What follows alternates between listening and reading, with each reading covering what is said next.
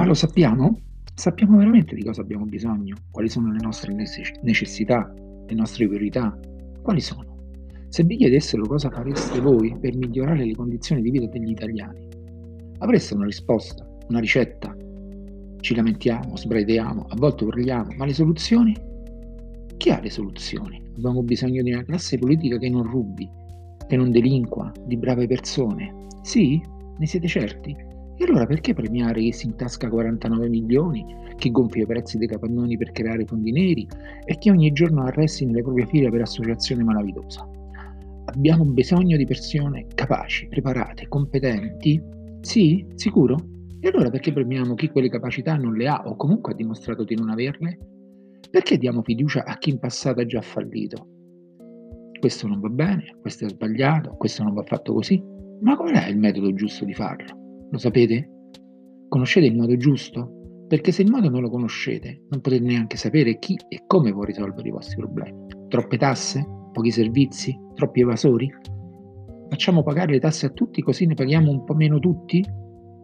E allora perché poi quando qualcuno ci prova trovate tutte le scuse per criticare le misure che adotta? Ad esempio, il cashback è un'ottima misura, ma a voi non va bene e poi mi controllano e poi aumentano i prezzi e poi vengono premiati i ricchi. Vogliamo parlare dei servizi? La sanità, ad esempio, ha messo a nudo tutte le sue fragilità. Tutti ci lamentiamo, tutti diciamo che non funziona, ma premiamo sempre chi ci ha portato ad avere un sistema sanitario che fa acqua da tutte le parti. 15 regioni amministrate dalla destra e 5 dalla sinistra. Solo questo dovrebbe portarvi a non votarli più, e invece li premiate. Ma allora il problema non esiste. Allora la sanità funziona o no? Oppure ve ne rendete conto solo quando tocca a voi? E fino a quando non vi tocca, chi se ne frega? Dite la verità, ma ditela davvero. Lo sapete veramente di cosa avete bisogno?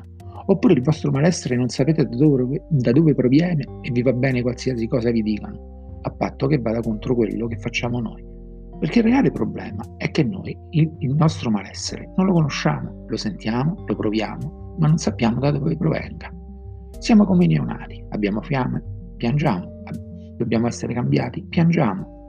Ma il neonato mica lo sa se ha fame o se deve essere cambiato, ha qualcosa che non va e piange, si lamenta, a volte urla, attira l'attenzione del genitore che risolverà il suo problema. Ma lo sappiamo e ve lo chiedo di nuovo, lo sappiamo cosa vogliamo, più lavoro e come. Guardatevi intorno, guardate gli oggetti che avete intorno a voi, da dove provengono, chi li ha costruiti, chi ci guadagna a produrli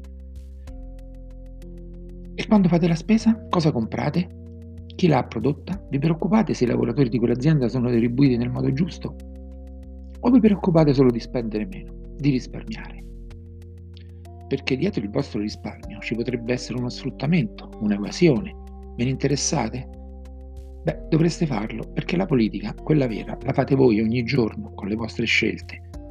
E a volte le scelte che fate, le scelte che fate sono in totale contraddizione con quello che poi esprimete nella cabina elettorale.